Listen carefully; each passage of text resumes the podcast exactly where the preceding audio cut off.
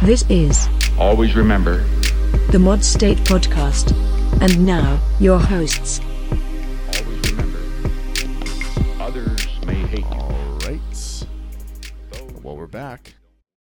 You know, you said the magic words in a precast after a precast. You said, well, you might as well just hit record. Well, here we are. So, how are you? We are, and honestly, cheesy as though it may sound, amidst the glitter here, the glitter here on this desk, I think I hearken back to hallowed antiquity, to late June 2017, when you were poolside with me at my apartment in Metairie, Louisiana, West Central New Orleans, and you said, do you think that we can do this, that we will do this, in terms of what our goals were? And I mean, you remember, without missing a beat, is, yeah, we will. Here we are. And because of our fans, our followers, thank you, wherever you hearken from, Western Europe, United States, California, in spite of I'm making fun of you, you're here. So are we. And it's like something out of a dream, in a sense. In a good way, we've spent less than $1,000 marketing this all time in almost 5 years. And we're repeatedly put on this sort of metric pedestal. And even now, after seemingly gaslighting ourselves for 5 years, here we are. And indeed, here we are. Is that a decent segue for you, sir? Sure, I think so. For a Nixon Republican. I was going to say, as always, from wherever you're listening to this podcast episode or the multiple episodes I hope that you have listened to, we thank you, and we thank you for your continued support and listenership. It was a great year last year, and quite frankly, I think I brought this up to you at one point or another in our precasting. Was that it's interesting because I had predicted that for whatever reason it would be things would die down precipitously. Well, maybe not precipitously, but they at least would. They would die. What? They would sort of die down. It would level out. But I think the reality is, I think we're in an even more precarious situation than we were even in January. But anyway, as always, to our listeners, thank you for tuning in wherever you're at. Send over your comments to modstate at modstate.com or wherever you can, wherever you're listening to the podcast. And you can leave your comments at our hosting site, podomatic.com /modstate, and you can leave your comments from whatever episode you're listening to if you download off Podomatic. So, and then always head over to modstate.com. You can get links to all of the podcasts there as well. So, well, here we are. I don't know what to say, honestly, to our allies abroad. Those in the motherland, in France, thank you for your continued listenership. To those abroad, thank you for believing that there is life on Mars. I look at the dynamic now, and if you think about it, you and I should not even be talking. We shouldn't. In context of present day, our ideals, our beliefs and structure of governance, we should not be talking. And that's the thing, is that our ends aren't very different. No. What you and I want. We have different means of getting there.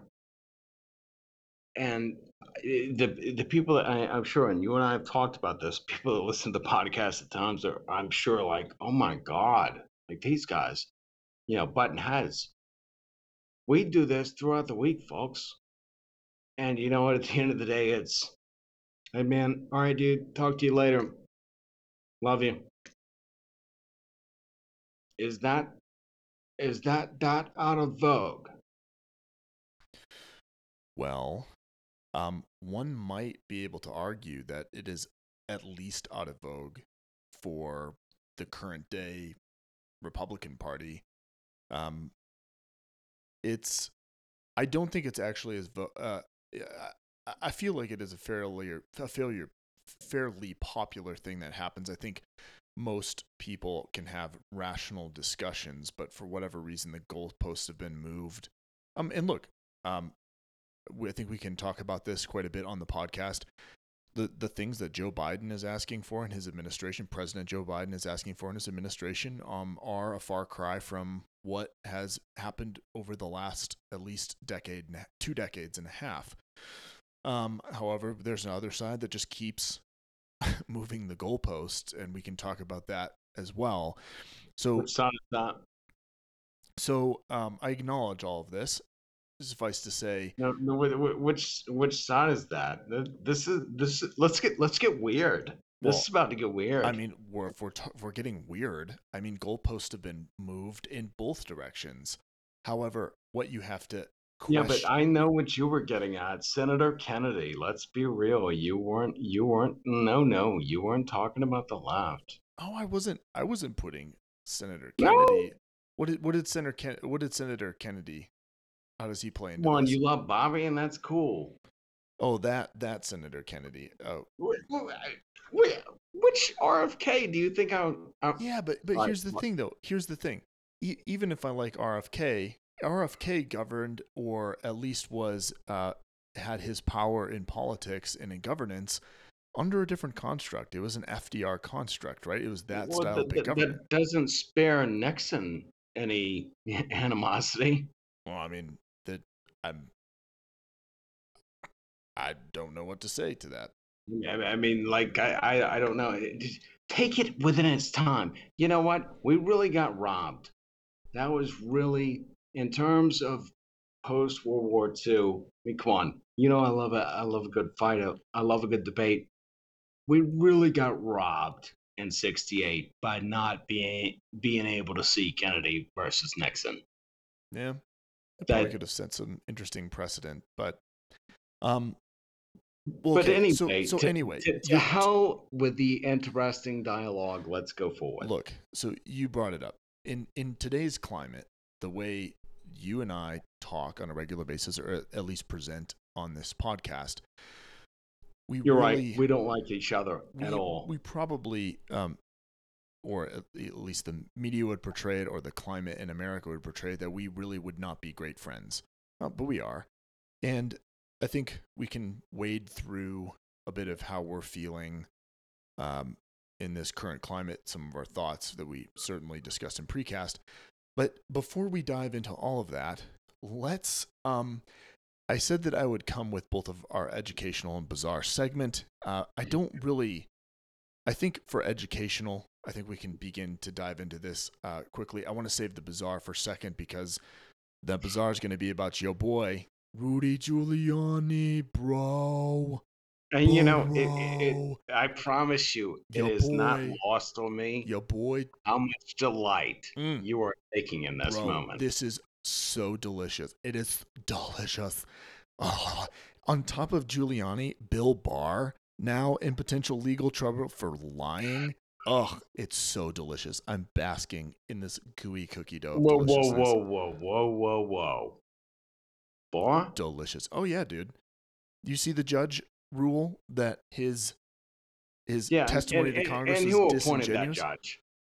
You know, that's where we're at now. Oh. That's a logical question, right? I'm just saying she read it. She's one that got to read that classified document. Let's continue, because you know how I feel about Barr. Anyway, so we've got some deliciousness souped up, but let's first talk about the educational piece, and that is what we are beginning to hear from an you're working almost nearly complete with your economic studies. I am not an economist, never will be, but I think we should talk about this. Inflation that is in a way maybe anecdotally appearing, although I think the average price of a gallon of gas is going up. There's a lot of money floating around right now. A lot of those President Joe Biden, Daddy Warbucks bucks floating around. What is happening with inflation? What has the Fed said about it? And what should we be really looking at? And again, I haven't done like a massive deep dive on this. However, I know that Powell, the chairman of the Fed, came out and they said that, look, they really barely mentioned inflation in their last meeting. He really pushed back and he said, look, if it happens, it happens. We've got the tools to fight it. I'm not worried about it. But I think there's a lot of people out there, at least investors, both institutional investors. They are looking at this and they're fairly concerned. What will the Fed actually do? Interest rates have been so incredibly low for a number of years. Because of what? What's that? Because of what? Like you've provided no context for this. Like what's the big rush? I mean, we've got 11 trillion. Let's spend 41 trillion. Let's eliminate taxes. Okay? Let's have no taxation whatsoever. What context do I need to give you? However much we want to spend. Let's not worry about inflation. Like this is a worry. I mean, look, Jack Parsons didn't need to go to school to be a rocket scientist to launch what became NASA. Look it up if you don't believe me. Another gentleman named Bill Gates didn't finish a second year at Harvard and founded, last I checked, the biggest software company in the world. Mm. So, I mean, what is it? I mean, what's the context for this? What do you mean? What is the context? The context is there's a question about rising inflation in our market because of coming out of COVID, having a surplus of basically capital liquidity. Interest rates are at all-time low. There's a huge demand for housing. You've seen. So we do need to be worried about, somewhat being close to the black in our budget? No, I mean, what are you asking for my opinion? Right. I mean, that was some context I was attempting to provide you with. I mean, does that matter? I mean, that's what I mean. Let's forget these. Look, let's not tax anyone. Let's just spend. What difference does it make? I mean, does it not feel that way to you? Here's a $4 trillion bill. Here's a $2 trillion bill. Whatevs. So what are your thoughts? Extrapolate a bit, because you've caught me off guard. I was really teeing up what's currently going on, and I think you maybe took that as my opinion. You're the host of this. No, I as a budding economist, I have how do you feel about the Fed and the position the Fed's taking? What do you see in the housing market? Are there any bubbles? Is it like what housing is sticky. I wasn't trying to be snarky. I had no idea which way you were going with that, and as the host, I defer to you, so I apologize. I wasn't trying to be as big of a dick as I'm sure it sounded like I was. With regard to housing, that's a bubble that never quite formed. The housing sector never really quite recovered from the Great Recession. As far as what the chairman has said, I think he's correct. I mean, the Fed, the Federal Reserve, our central bank in America, they've long been saying, hey, we're going to try and baseline this towards, modest inflation, full employment, which is different from no unemployment, obviously. But I don't think at this point they can't hit the button ahead of time. But I do think, given the fact that well, it's not a fact, but they've guesstimated what, 6 to 8% growth in GDP the next 6 months. Yeah, but is that taken into context with the actual contraction of the market since COVID? I mean, I think it is. Like when you say 6 to 8%, are we... From my figure. Yeah, you know, it's like when you've added 1 million jobs, but there's 11 million unemployed. It's like it's all context what the numbers mean.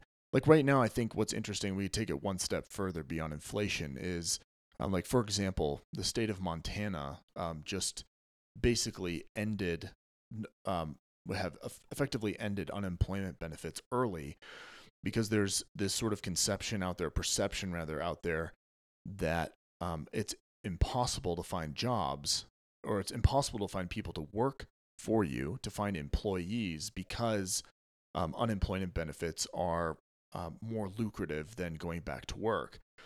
And so it's that kind of, I think there's a lot of things going on. I think there are specific industries, as we're getting back to normal, are really struggling to find help. Those are restaurants. So what are you asking me? I mean, do you think that I think that the Fed should raise rates now, down the road? I mean, well, I don't know. I think I was thinking more along the lines of what does the Fed, Mr. Powell had said that, look, they're really not worried about inflation at the moment. Even if there is inflation, they've got the tools to address that. And I suppose that was sort of the question. Okay, I'd be curious to see what exactly are those tools. Maybe instead, but just raising interest rates, they're so low at this point. Maybe that's the first place they go, but are there any other tools that Mr. Powell is alluding to be able to help? We obviously don't want runaway inflation, and what are those other tools that they could potentially have? I mean, that's the thing, and there's no way to really do this without getting terribly into the weeds, because I mean, this is the sort of thing that me and all 11 other people on the planet that enjoy talking about macroeconomics we get into, but it's like, okay, so you've got a really valuable product, right? And so it's short in supply. Well, it does not take somebody with a doctorate in economics to understand, okay, so at that point, the value of it's going to go up, right? So the price is going to go up. So there's going to be some tightness in the market as far as availability. I mean, try buying an F-150 at most Ford dealerships in America right now. Well, a lot of Ford production facilities, amongst others, have been focusing on PPE, making masks, things like that during the pandemic. So it's one of those things where you get into the weeds real quick. But I don't think the Fed has any choice except to raise rates with the possibility of 6 to 8% growth, or our GDP growing anywhere between 5 to 10%. I mean, that's a significant amount, right? Mm-hmm. We haven't had that. I mean, good times for us are 2 to 3%. All of a sudden, we're going to have 2 to 8% or 6 to 8%. And yes, you're right. A big portion of that, I'm sure, is, hey, it's like the baby boom that's coming. You know it's coming, no pun intended. I mean, it's going to be there. Yeah. All right. The economy's been shut up. People haven't been able to go places. Well, all of a sudden, the economy's open. Well, yeah, bam. I mean, yeah, 6 to 8%. Well, yeah, it's probably going to be higher than that, more wrecked than that. I mean... Yeah, even though we have no courses to prepare us for this. Yeah, I mean, ultimately, it's almost as if you have to have faith in Mr. Powell that we won't have. Obviously, I mean, it's his legacy too, right? So I'll take him at his word if he feels like he can handle it. But anyway, let's move on. You have another proposal? Not really. I mean, I don't know. I don't know. Oh, you mean for bizarre or for? No, I mean like what else would you do at this point? Which I mean, that's the thing. I don't know. People that defends the Federal Reserve. I don't know. That's the thing. I mean, you could raise rates a little bit. Maybe what do you do? Take away unemployment? I mean, that's not really the role of the Fed to do that. That's certainly not their role at all.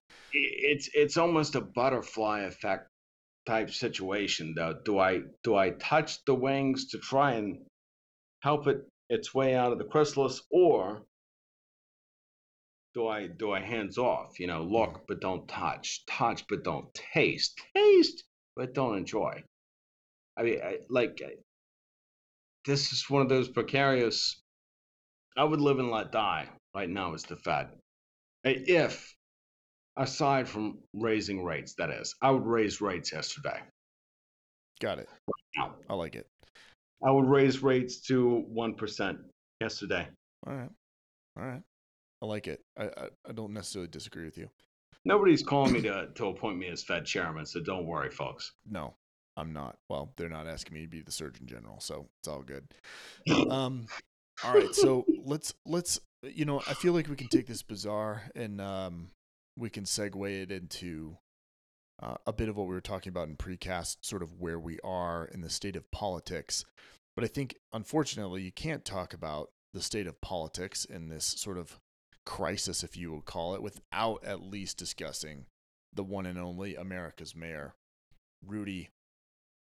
Mr. Rudolph Giuliani, who had his penthouse or apartment in New York raided, and also business offices raided by the Federal Bureau of Investigation, which most likely, and this is being objective, most likely means because of his status as America's mayor during 9/11 and his high-profile status in the Trump, at least as the Trump's personal, President Trump's personal lawyer, would take a lot for a judge to sign that search warrant, given such a high-profile status on this guy, which means that there had to have been ample, at least evidence, to serve that warrant and be signed off by a judge. So where does that leave us now? It leaves us in a interesting spot, because this would be, again, we don't know if there's going to be, fair enough, that we don't know if there's going to be charges against Mr. Rudy Giuliani. We don't. But we know that they're going to, or the Fed basically has a reasonable suspicion of some sort of crime. So, we'll leave Barr out of this for now. I think I pushed that one over the edge in terms of, the assumptions being made. However, let's stay with Rudolph Giuliani, because first of all, I know it was no small amount of glee with which you took to tell that story. I wish we were doing this on a video cast. It's delicious. I'm sure it is. First and foremost, I appreciate the fact that what Giuliani did for, last I checked, is the greatest city in the world, and during a time when the city was labeled by the New York Times as ungovernable. So I thank you, Mayor Giuliani, for your efforts there. Regardless of his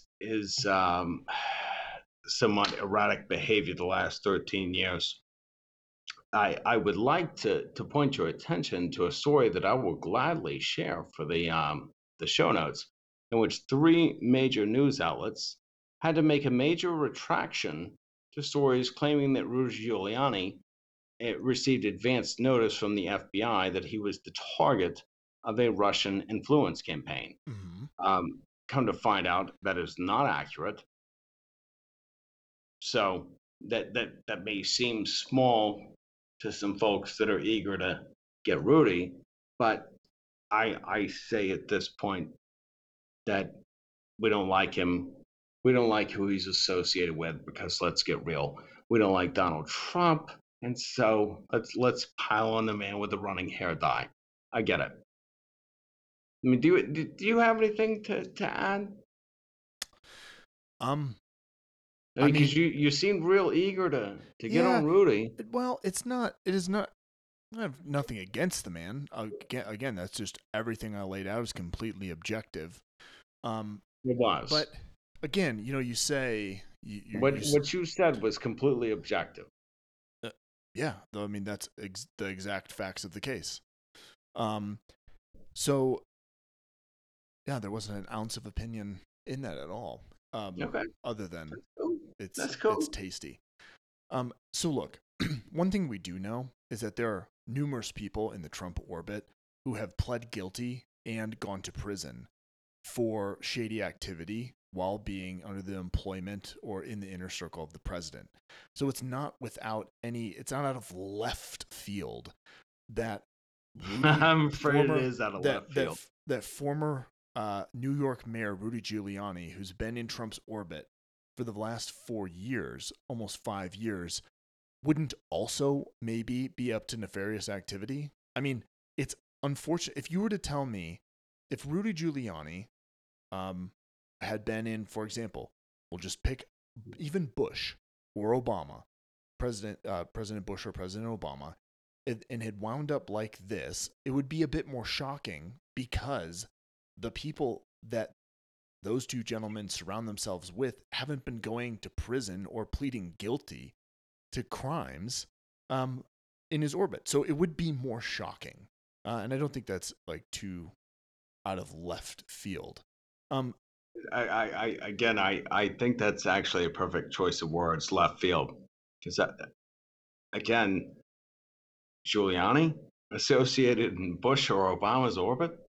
It's a hypothetical. That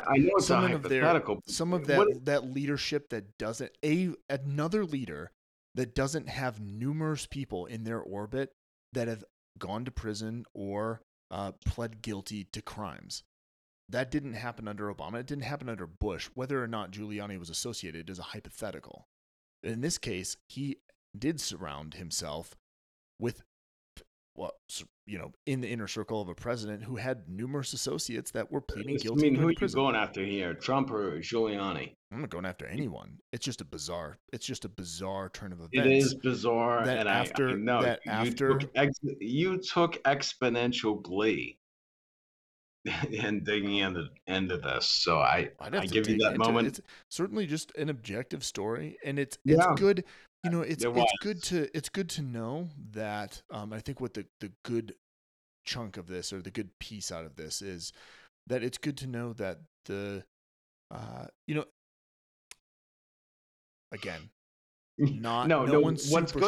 one's shocked here. What's good to know is that the mainstream media doesn't have the capability of doing to a Rahm Emanuel what they did to Rudy Giuliani. That's what's good to know, I guess. But Rudy Giuliani is the guy. Look, dude, you can't. Look, we can talk about Rahm Emanuel or Rudy Giuliani, but I didn't see the one noteworthy Republican mayor of a major metropolitan area in the last 25 years gets thrown under a New York-style pig, expletive deleted. And that's coincidence. But dude, last I checked, Mississippi and Florida did better than New York and California during the pandemic. But we ain't got nothing to say about Fredo's older brother in the governor's house in New York or Governor Newsom. Well, first off, let's rail about Giuliani. Like, give me a break, man. Look, dude. He is trending right now. Rudy Giuliani being raided by the FBI is trending right now. You know who ought to be trending? Therefore, is Cuomo and Newsom. But they're not. You know why? Because their bed buddies and the media have got them. Like, get out of here. Like, come on. Let's move on from Giuliani. All right, sounds good. I mean, we can talk about Newsom. He's going to be under recall. I mean, it's like not shocking. Oh, he'll survive. I promise you. Not, I guess it's not shocking. Like it's he screwed up. He wasn't walking the walk will make sure Newsom survives. So will Cuomo. So and we'll see. So will his little brother Fredo at CNN. Listen, we will absolutely talk about Newsom when it gets down to it. But right now, will we? Sure, we absolutely can. But I mean, right now, I'm telling you, It's a more bizarre. No, it is a more bizarre story that months after President Joe Biden's win, Rudy Giuliani's apartment and office is getting raided by the FBI. That's a bizarre story. Newsom getting a recall, not bizarre. It's just not. It's not shocking. Okay. The guy screwed up. So, but anyway, we will move on. So, hey, I love you. Let's move on. Yeah. So, here we are. We are over 100 days into President Joe Biden's presidency, and he had a State of the Union. For what that's worth, we don't have to break down that whole red carpet spiel, but we are clearly in a place where President Joe Biden's policy, or what his wish list of governance, or things he'd like to see the legislature get done, are very expensive. They are very progressive. They do fall under a sort of FDR type model. On the flip side, we also have the GOP, the party right now that is sort of going through almost a mini revolution. We see right now that Minority Leader Kevin McCarthy on the hot mic on Fox News saying he was pretty much done with Cheney. He'd lost confidence. That's Liz Cheney. She's the third in line in the GOP leadership. So it's her fate, maybe before this podcast is heard by a lot of you, has already been sealed. So it could go one way or another. However, it's looking like her spot in that leadership will be over.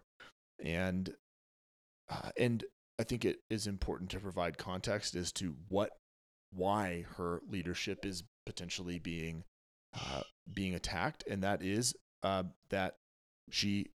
And please step in and correct me if I'm wrong in any of this. I'm going to let you carry this on. So it is around her willingness to continue to stick to the narrative, which is the GOP narrative that it was a fraudulent election and that President Trump is the rightful president, or at least Joe Biden is not the rightful president, which is colloquially described as the big lie. And so that's what I hope I use that word right. It's about 10:40 on in the evening, but it is for you. Are you tired? Oh, well, yeah, it's been long. Anyway, here we are. We also had Minority Leader Mitch McConnell come out and just recently say that it is his goal to essentially obstruct 100% of the Biden administration's plans, which, again, no one's really shocked. That's what he did with Obama, President Obama. And so we have utter gridlock in the legislative body at the federal government level. I think we can probably stick at the federal government level for now, because there's plenty of going on at the state level and in different areas, but we don't need that's for a whole nother episode. But we are at what seems to be an almost utter gridlock in Washington, and even the fate of the Democratic majority in both houses, fate might be sort of up for grabs given some of the census outcomes and just the attack that will be launched on the Democratic Party. But I'm hoping that it was as objective as possible. That's pretty much on May 5th, 2021. So that all can sort of suddenly change. But that is the current state that we're in. And I think what we were talking about in precast, I think it's important for listeners to hear both of us talk about it, because I often become fairly passionate and frustrated, and I hope it never comes off that I'm upset at you for anything. I'm not. I think we just do take different stances. But one thing I thought 10 years later, man. Yeah, but 10 years later, we're still talking out of uniform, yeah. And I mean texting, yeah, email. I love you. You know, yeah. That.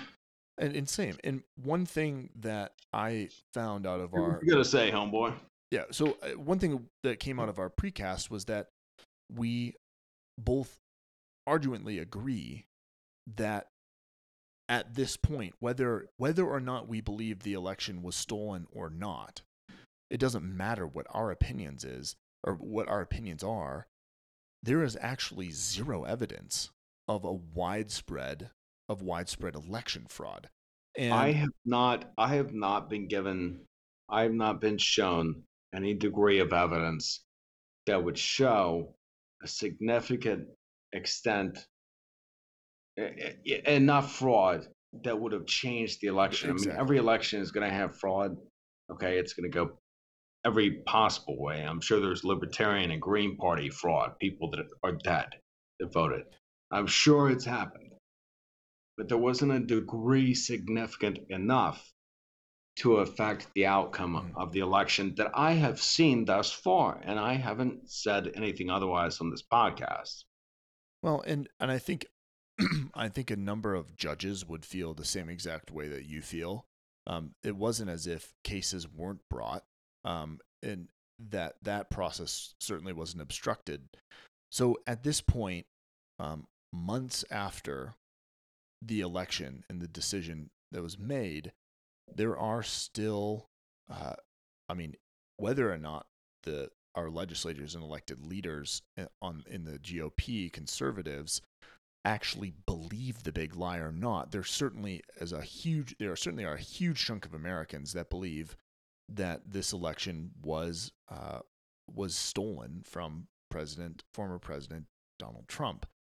And I think that is, at this point, one thing that has shocked me, and one thing that I've sort of lamented on our text changes and stuff like that is, like, holy crap, I had predicted that President Trump's sort of relevance would wane, and especially with him being off of Twitter, Facebook, Instagram, etc. However, got worse, didn't it? Well, it's almost as if, look, I'm. What was that called? Wait, hold on. It's just the Barbra Streisand effect. So hold on a second. Well, hold on one second. I want to be able to stamp this out and made it worse. I just want to make sure I'm hearing this correctly. Okay, but I would ask you. Did I not say that? Yes, I'll give it to you. You did say that, but I'm not entirely sure that him. Okay. I'm not saying this. I want to be clear. I'm not saying this because I agree with Donald John Trump. I'm saying this because, what have I said? This is dangerous.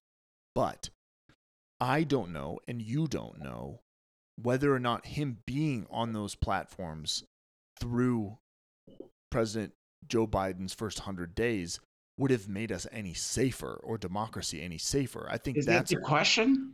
Yep, but it plays into the overall. It's not really a question. All right. So anyway, let's move on. Yeah, let's move on. So the founding fathers said, okay, so we're going to do the First Amendment in interest of national security, which to me, they could have stopped there at the First Amendment.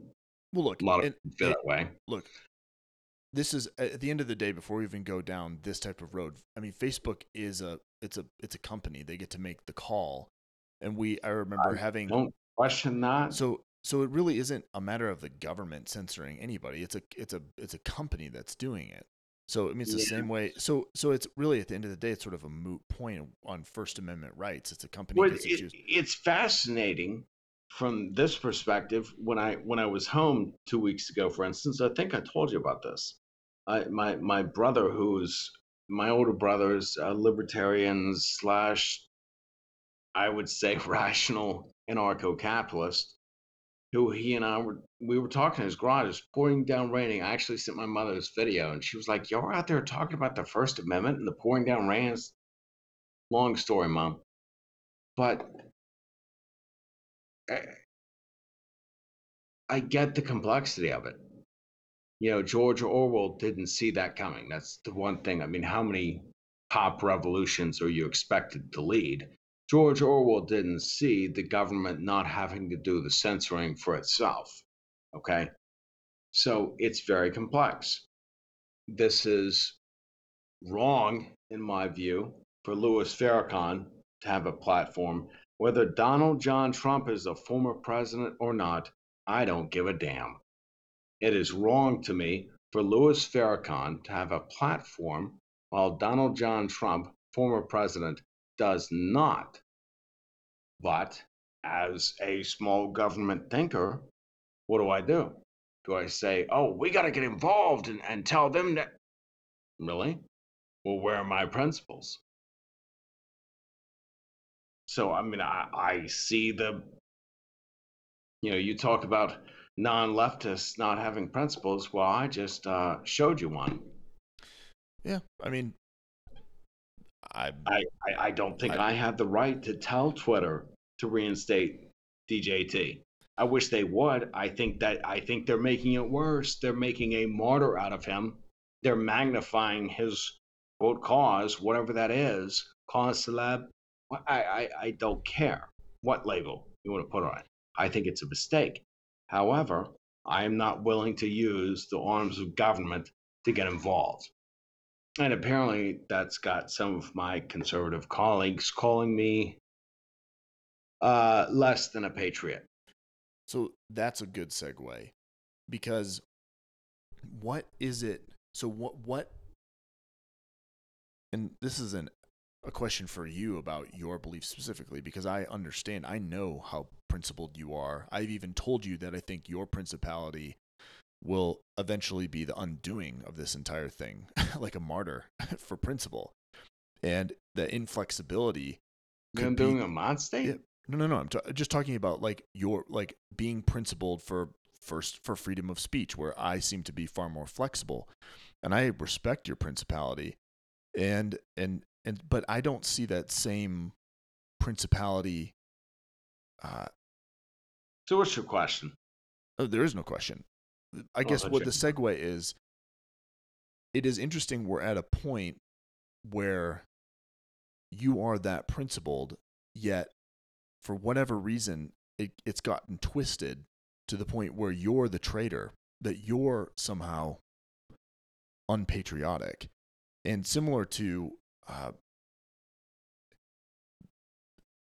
being labeled, and I guess it's interesting when you talk to people who are so caught up in the fervor of maybe the big lie or just the legitimacy of Trump in general, that any sort of opinion other than that puts you into an immediate category as, like, for example, Mitt Romney being booed in Utah, or at this point Liz Cheney being potentially being ousted, if she hasn't already, if you're listening to this, ousted from her leadership position.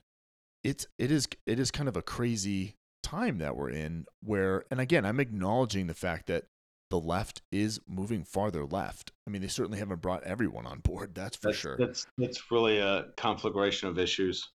But I'm saying I need to acknowledge that is happening on the other side. I'm focusing on the right at this point, but where are we where a person principled like Romney or a person principled like Liz Cheney is being essentially called, censured, booed, and essentially called a traitor? When that's one of my point. Like, I do respect your principles. I respect Romney's principles. I respect Liz Cheney's principles, but they're being destroyed right now. And for what? What? And that's the thing. That's what most of us are asking right now is what is going on? Let me ask you a question. And you might not have the answer. I'm certainly just, I've got answers. I think you've had more insight than I have. I've got answers. I don't know if they're ones that you're going to want to hear. I mean, it doesn't matter. I'm going to hear it. I mean, let me ask you this.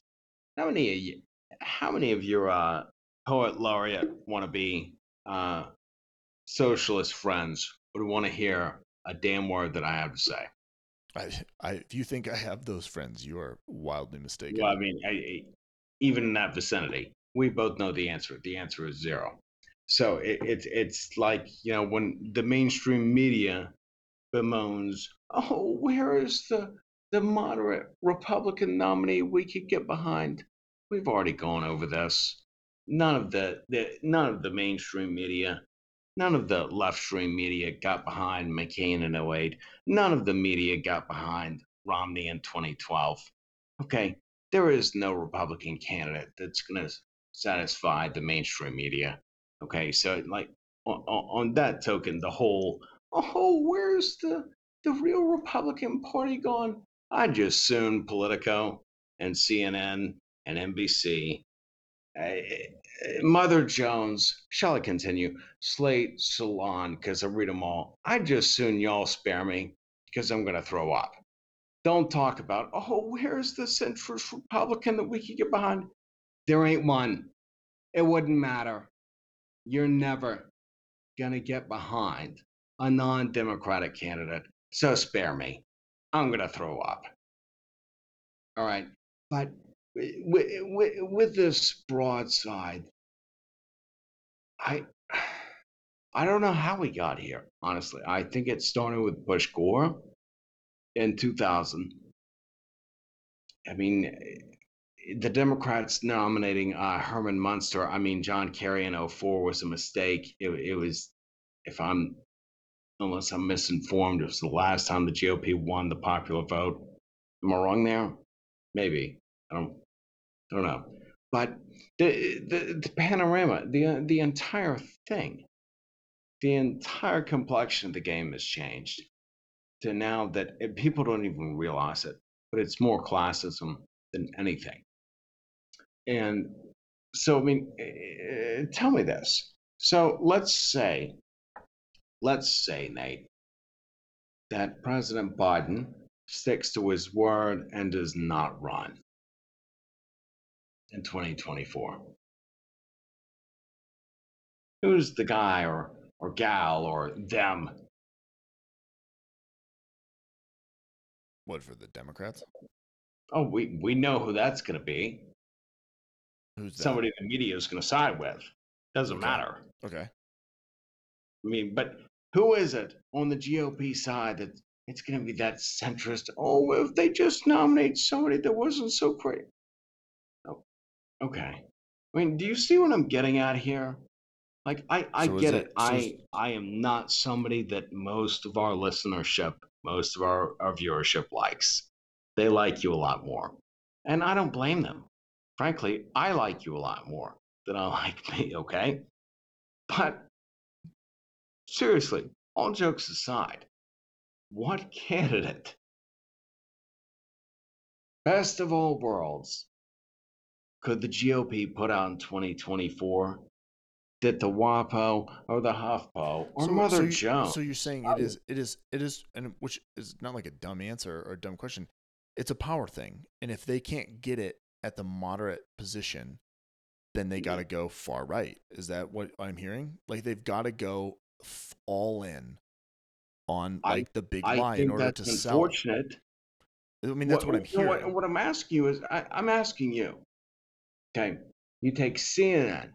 Okay. You take CNN, the New York Times, the WAPO, the HuffPo, Mother Jones, I got to repeat that because I just love Mother Jones. Mm-hmm. Would you ever think that was a conservative outlet? I mean, Mother Jones. But is there any candidate that the GOP could put forth in 2024? I'm asking you, that they would even moderately consider gagging over their own leftist puke to endorse. Yeah, Romney. There's not one. Yes. No. Yes, he would not. Right, so even if they don't acknowledge it, is that the fault of the media, or is that the fault of the GOP not having good ideas that they can project and market correctly? I think it's a little of both. I was going to say, you can't blame it just on the media. You have to. I mean, if nothing there were, is ever if, any look, one man, party. In 2020, there was zero platform by the GOP. There's nothing to get behind. It wouldn't have made a damn difference, Nate. My point as far as Mother Jones is concerned. Yeah, but that's Mother Jones. Okay, Salon, Slate, CNN, the new. Like, we just can't blame it all on the media. There is literally no. My point is, there's no platform. There's no. There is. I agree. There's nothing. One non-Democrat that the mainstream media is going to get behind. It wouldn't have mattered if it was Benito Mussolini, okay? So then what? Okay, so So let's just pretend, okay, so you're right. The media will never endorse a conservative candidate. Okay. That being said, how does that explain, how does that singular thing explain such a right, far right push to crazydom, right? I think actually, you just phrased that very well. If you take out how does it explain, just leave it explains. I think it does. Okay, so because just one institution, how virtuous I am, just the media has created the entire GOP institution to rush to the right because they will never endorse a candidate. Or is it? I don't think that's exactly what I said. The media, you said it explains the shift right. But also, so that means that the fact that the GOP has absolutely no governing platform, never decided. If I'm wrong, no matter what. Never decided to present. Why should I? Think about this. Think about this in a relationship, which I know you and I are not. We're so cute together. But in a relationship, if I'm wrong, no matter what, if you're going to believe that I did wrong, no matter what, well, I may as well have done it. Think about it. Okay. In terms of, seriously, does that, think about it. I can't win no matter what when it comes to the mainstream media. Why? Because I don't have a D next to my name. Or so maybe your why ideas should you give a damn about your feelings? Maybe your ideas suck. I don't know what that means in the relationship. Does that mean like you? Well, I mean, just a thought. I mean, how many people, I know you can because I tipped you off, no offense, but that's why you can answer this. But who was the greener president, Richard Nixon or Barack Obama?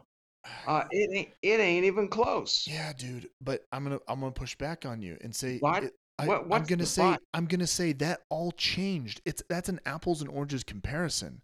It all changed under the new economic model that Reagan put out. So yes, Nixon was a far more democratic Republican as a president under the context of Reagan era. I wouldn't label him as that. I mean, it's true. I would label him of the party of Lincoln, Eisenhower, and Nixon. I would label him a Democrat. I would label Nixon someone that saw, hey, let's leave some green earth behind us. Well, yeah, let's take care of our laborers, exactly, etc. And it's not an attack on Richard Nixon at all. It's just saying he governed, like, for example, Democratic president hated him. Democratic president Bill Clinton was more Republican than Nixon was in his time, in his capsule, in his time crime period. Control and welfare. Yeah, Nixon proposed health care that was twice. I know, exactly. So Obamacare was again, but you can't have it both ways, Nate. But yeah, but this is an apple to oranges comparison. Historically, it is. You can't compare those two people. They just operated under different governance styles. It isn't about. Yeah. Okay, but you cannot label all. Okay, non-Democrats in this one area, this is what you are, okay, because of Donald Trump, when, okay, y'all took every opportunity you could from his years post-Navy to take a dump on Richard Nixon, and he was far greener than Barack Hussein Obama, but expletive deleted, screw Nixon. Now, I'm sorry, I don't buy that logic. I mean... All right, let's get back on track. I understand what you're saying. What track is that? But my getting back to, so what you're saying is, if I hear you correctly, the media will never give that a conservative candidate a chance. Nevertheless, discuss anything in a positive light that Democrats propose, or bring to, like to bring to a bill, etc. Therefore, we split one hair here. Okay, hold on. Let me just. I'm not saying that all Democrats will not do that. I am not saying that. I'm not saying that all Democrats, just like I wouldn't say, or you wouldn't say, no, Republicans will. What I'm saying is the mainstream media, because I know plenty of fair-minded Democrats. I'm related to quite a few. Okay. But the mainstream media is not going to allow. Are you kidding me? Okay. Those people burn in hell before they'll acknowledge that Nixon did anything God. Okay. So I will concede and say, okay, the mainstream media as aggregate will never give conservative anything a chance. Okay. So therefore, what I'm hearing is the next step is, well, then we don't even need to have any ideas. We can just build it all on false constructs and lies, and it doesn't matter because we don't even have to produce good policy because it will never be taken seriously. That's what I hear. I'm going to save you some effort. You went a step too far. Based on that the media is never going to give a non-Democrat a chance, I don't even have to fathom a lie. So it doesn't matter what I say. I'm the opposition party. Okay, so I think we're getting somewhere. Well, I'm answering your question. I'm not saying what I personally believe. Okay, but I think we're getting somewhere in terms of and I think it's good. I think I'm not going to lie. If you weren't you, and I knew that you weren't playing contrarian. I'm actually not. I'm actually answering you. Okay, so that sounds awful victim-y. I'm not going to lie. I don't mean that. I wouldn't do that. Nate, honestly, what I would love to do, I like wearing suits. It doesn't make me better than anybody. I'm better than very few people. But I want to get there in my suit and sit down and go, look, here's our objectives. What's yours? Okay, well, let's sit here until we're all just about to pass out and figure out a way to parse through this. Let's get something done. Let's submit a bill. Let's get it passed. Hey, come on. You know me. That's where I'm coming from. But that's just not the way, unfortunately. And to say that it's simply Republican obstructionism, it's all Mitch McConnell's fault. That's absurd. That's non sequitur. It does not follow. I'm sorry, because I know that's where this is ultimately going. Not really, but if we want to talk about Mitch, yeah, man, every bill, his desk was a bill graveyard. Yeah, I mean, what do you call that? Is that good governance? Is that compromise? Or is that obstruction? How is it not obstruction when you hear, my goal is to make Obama a one-term president. We are here to make sure that... Whoa. I didn't endorse that. All right, well then... We're going to talk about what he just said about Biden. And he said, we're here to make sure that 100% of the Biden administration's plans are foiled, essentially. That we will make sure we obstruct everything in our power. That was the word you were going to use. Dude, this is... Be real. That was not the word that you were going to use. What, foil? Yeah. Which one? Not fun. Okay. So again, I don't know what you call that. What is that? Is it obstruction? Is it good governance? I suppose it's good governance. You're entirely missing. Look, Nate, for God's sake, everybody in Western Europe, thank you all again. Everybody that listens to this, I would eat a bullet and feed maggots for you and your wife tonight. Okay, I love you. But can you honestly dispute anything that I just said regarding the media and a non-democratic politician in this country? Look, can you honestly say I'm wrong? I'm not saying you're wrong. I'm also not saying you're entirely right either. I'm not going to go the absolute black and white. Like, yep, the media has just said screw it to the Republican Party. Look, yeah, I guess that's sort of the trend over the last year, but. I mean, the media also gave... Hold on. The media gave President Donald Trump historic free airtime.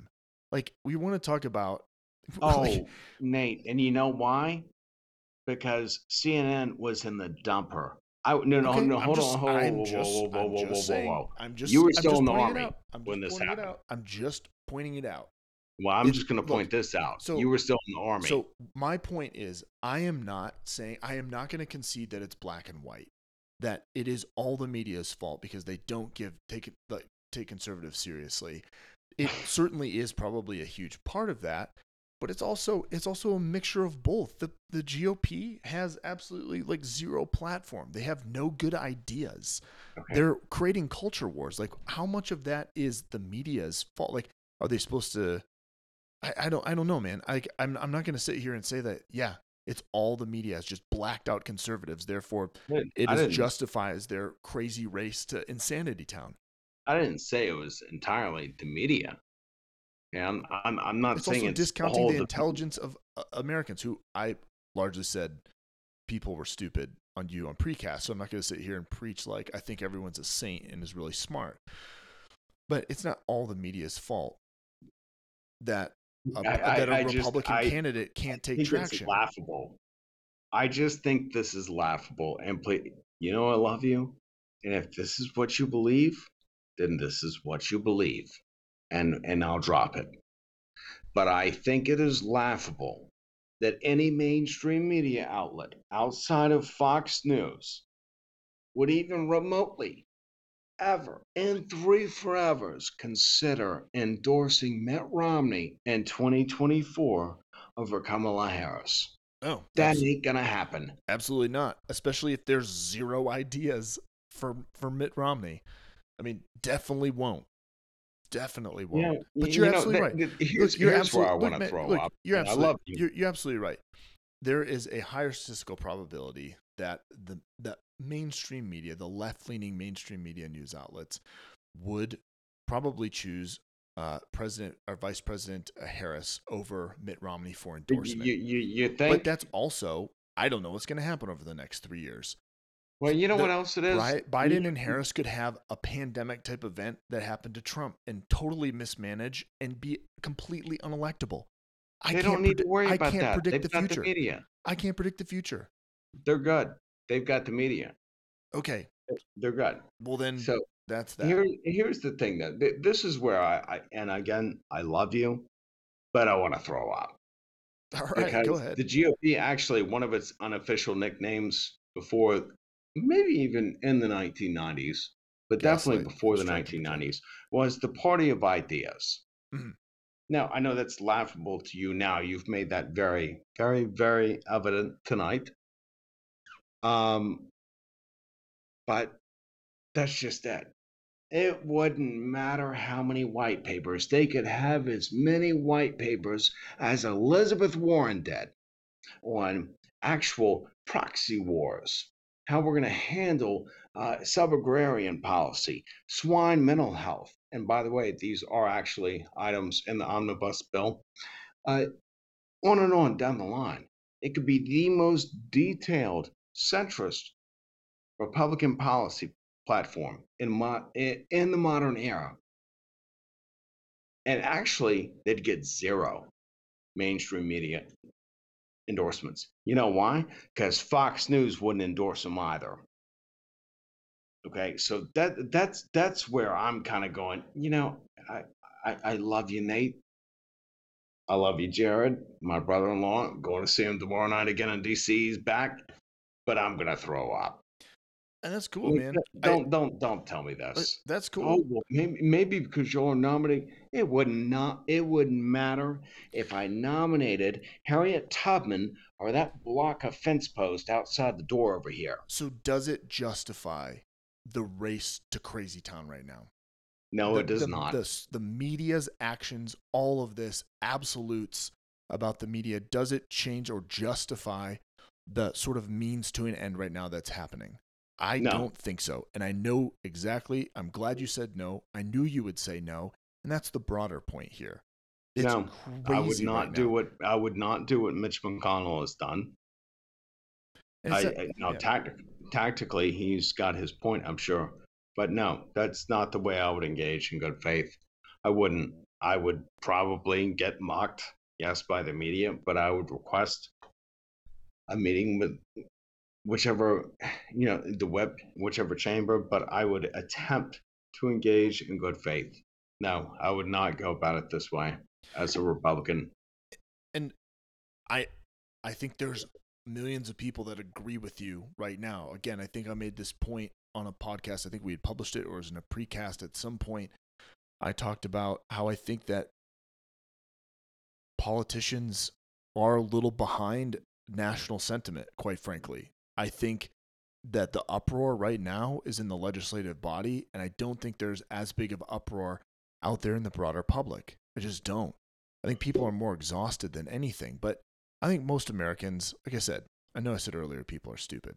People are stupid, but I don't think Americans, in terms of how they feel or the way they're looking at the facts, I just don't think they're that dumb. And I think they're sort of evened out. I guess I could be so wrong. It could be so polarized out there, but I just don't, I don't buy it that it's as polarized as it seems to be at a representation of like at the federal government level. I don't think so. But I agree. But the train keeps rolling. I mean, for one thing, you got to think about this. There's 50 states. There's 2 senators a state. So it's 100 senators that represent 300 plus million people. So that's a very broad demographic, right? So I think there is more diversity in terms of actual, hey, this is what's important to us. The paradigm's got to shift in the media, and not just in terms of who they support, because I would like us to get rid of, I would like us to allow rather a runoff in federal elections. Therefore, a third party candidate could stand a chance. And I'd like us to repeal, God, it's embarrassing. What was the Citizens United. Oh, yeah. There you go. Yeah, I would like us to outlaw super PACs, things like that get the massive, massive amounts of money out of politics. I get it. People have got to be able to spend, to put signs up and bust it. I get it. But just the outrageous amounts of money that pour into this thing, and then we act shocked when politicians end up corrupt. But I think the American people as a whole would like to believe in their government. Again, and in answer to your query, no, this is not how I would conduct business. If I was I won't be allowed to run run for dog catcher as a Republican. But if I were involved, I would not. No. Yeah, and I'm in complete agreement. I hope that my hypothesis is correct, my inference is correct about general culture, and that we'll sort of catch up the constituency up to leadership. But look, man, I know we've had a hiatus over the last kind of 2 weeks. Work has been utterly exhausting in a good way, but by the time, a lot of this stuff is super heavy, and as much as we try to keep it lighthearted, like it is, I think our discussions are a bit representative of people that really truly follow the news and geopolitics and politics. I think certainly emotions are running higher, and those group of people, for those people who are more hands off, I think things are slowly getting back to normal in terms of the economy opening up, but there's less sort of the Maslow hierarchy of needs are being addressed, and politics really aren't as important, I suppose.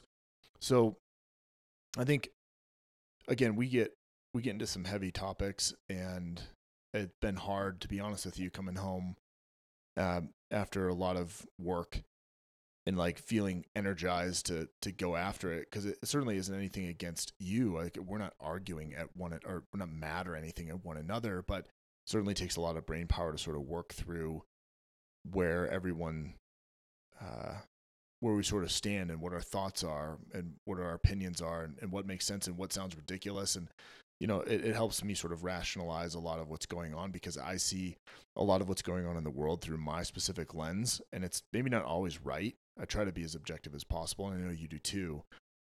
So I apologize to listeners and to you as well for taking a little bit of that time off. But what that really means is that I can come to these episodes fairly energized and produce a good product. So I appreciate you for sticking in there. And it's very kind of you to say, Nate, but the reality is I was sitting here thinking, I thought, maybe a lot of people have this luxury. I do not. I do not have a monopoly on being correct. What I do have is a terrible love for America and her republic, and a general sympathy, and for those I know, hopefully an empathy for the plight of mankind and that people want to improve their lives. And I sometimes throw ideas out. I'm sure. I mean, who has espoused the flat tax since the mid 1990s in Dick Armey, the front lot? Nobody. But my aim is to hopefully foster. I mean, things will improve, but hopefully foster some sort of dialogue where, for God's sake, we can't talk and do anything anymore. That's where we're at. Well, at least we're doing it here. Huh? I said, well, at least we're doing it here. Oh, well, yeah. I just, yeah. Well, hey, look, we're at about an hour and 10, hour and 11. That was a good catch-up. Holy shit. I know. Well, it's also almost I had to make sure I swore more than you because I hadn't done that for a few episodes. I didn't even hear you swear once, so good job. Hopefully I kept it fairly toned down as well. So I just swore, but true. Hey, well, hey, look, we'll reconvene soon again. Indeed. Well, look, man, it's an honor and privilege to do this with you, even if it's bi-weekly in and out. Until next time. Bye-bye.